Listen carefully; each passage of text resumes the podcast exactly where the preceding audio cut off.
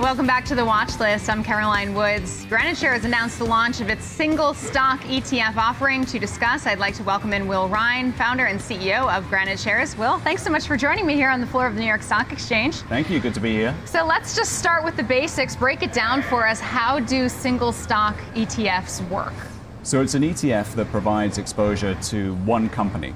And the difference here between this and you know, other or normal ETFs is that it provides a leverage or an inverse return to a common stock. So you might have a company like Tesla, and so the ETF might give you inverse exposure to Tesla or levered exposure to Tesla.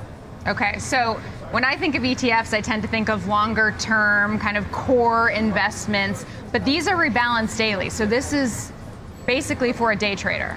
Exactly. So this is an extension of the category of leveraged ETFs that have been around the market now for almost two decades.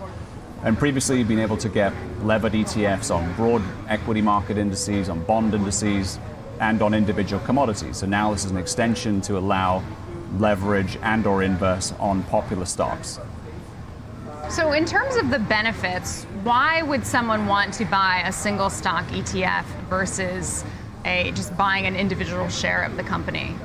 So the first thing is that typically you've got to compare it against other forms of ways to either leverage or take an okay. inverse exposure to that stock. So it's a safer way to use leverage than some traditional mechanisms because the most that you can lose is your initial investment or your investment in the fund, unlike other types of leverage where you can lose more than that. Um, the other thing is that there's no margin involved. So because it's a prepaid, you invest in the fund and the fund obviously continues like any other fund day after day. There's no margin positions. That's why a lot of investors lose money when they're using traditional forms of um, leverage, is because they get margin calls. Uh, and that's something that doesn't happen with ETF. So, safer than some other forms of leverage, but with leverage, of course, comes risk. So, what should traders be considering before they actually go out and, and try to buy single stock ETFs. Yeah, so anything when you're talking about inverse or leverage, you're clearly talking about something that's more risky than something that, that doesn't use leverage. But this is not for investors that aren't going to monitor their portfolios um, on a very sort of close or active basis, and certainly not for investors who are buy and hold by nature. In other words, you know, th- these are not products to be held for years and years in, in a retirement account. So you mentioned your Tesla ETF. You have a long and short Tesla ETF, a long Coinbase, and a long Apple ETF yes. at this point. Why did you pick those companies? I mean, no surprise that there's a short option for Tesla because we know that's still, all these years later, one of the most heavily shorted stocks. That's right. So we have a big business doing this in Europe. So we're active on all the major uh, markets in Europe, and we've been doing this for the last few years. So part of it is our experience there. Tesla is just one of those unique companies where there's a huge amount of interest in it, both on the long side for people to take leveraged exposure, and on the inverse, on the short side, people looking to, to short that stock. Um, then we have obviously Apple. Apple's probably the most widely held stock in the country because it's in practically every major stock market index.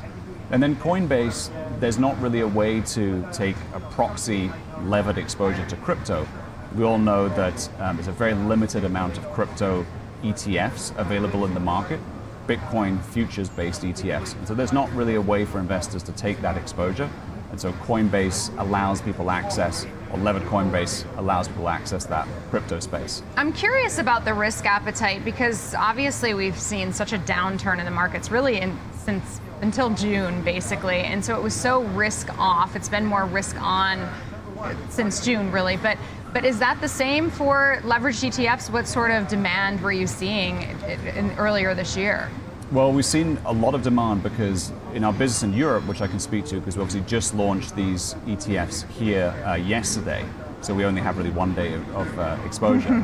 but in Europe, you get a lot of interest on both sides. We have long and we have short products. So when the market's going down, it's really one of the only ways that investors can you know, profit from market falls or stock price falls. So you do get a lot of activity. I would say though that I think still majority of investors are much more uh, long biased. In other words, they tend to favor the, the three times long uh, products as opposed to shorts. And I think that's just psychologically natural because you know, people think about you know, investing in something expecting it to go up. Did what, you know, we've obviously seen some short squeezing going on, and, and Reddit has changed that game a little bit. Do you have to factor that in, or how much do you think traders really need to factor that in into their course of action now, given that there's a whole different world out there of people who might bet against the short sellers?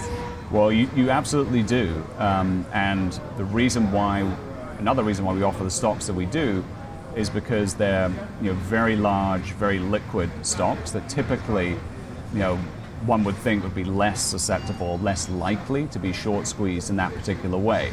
So when you look at some of the more popular meme stocks, the GameStops, the AMCs, etc., it's probably highly unlikely that we'd be able to offer that um, in a short ETF form because the volatility is just too high. Okay, so in terms of, so you have Tesla, you have Coinbase, you have Apple at this point. What's next? So we've got a number of products that we're going to try and bring to market. Some of the, you know, hopefully names that, that people really like to trade. Um, so you know, names such as um, Palantir, names, you know, other, other names on the FANG stocks, for example, to you know, popular companies that people like. Both long and short? Because right now Tesla's the only one that you can short. That's right.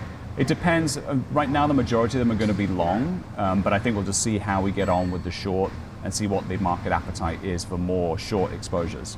All right, well, we'll leave it there. Congratulations on the launch. Thanks so much for joining us here. Thank you so much. Great to have you. Thanks to Will Rhind, founder and CEO of Granite Shares, for joining the show.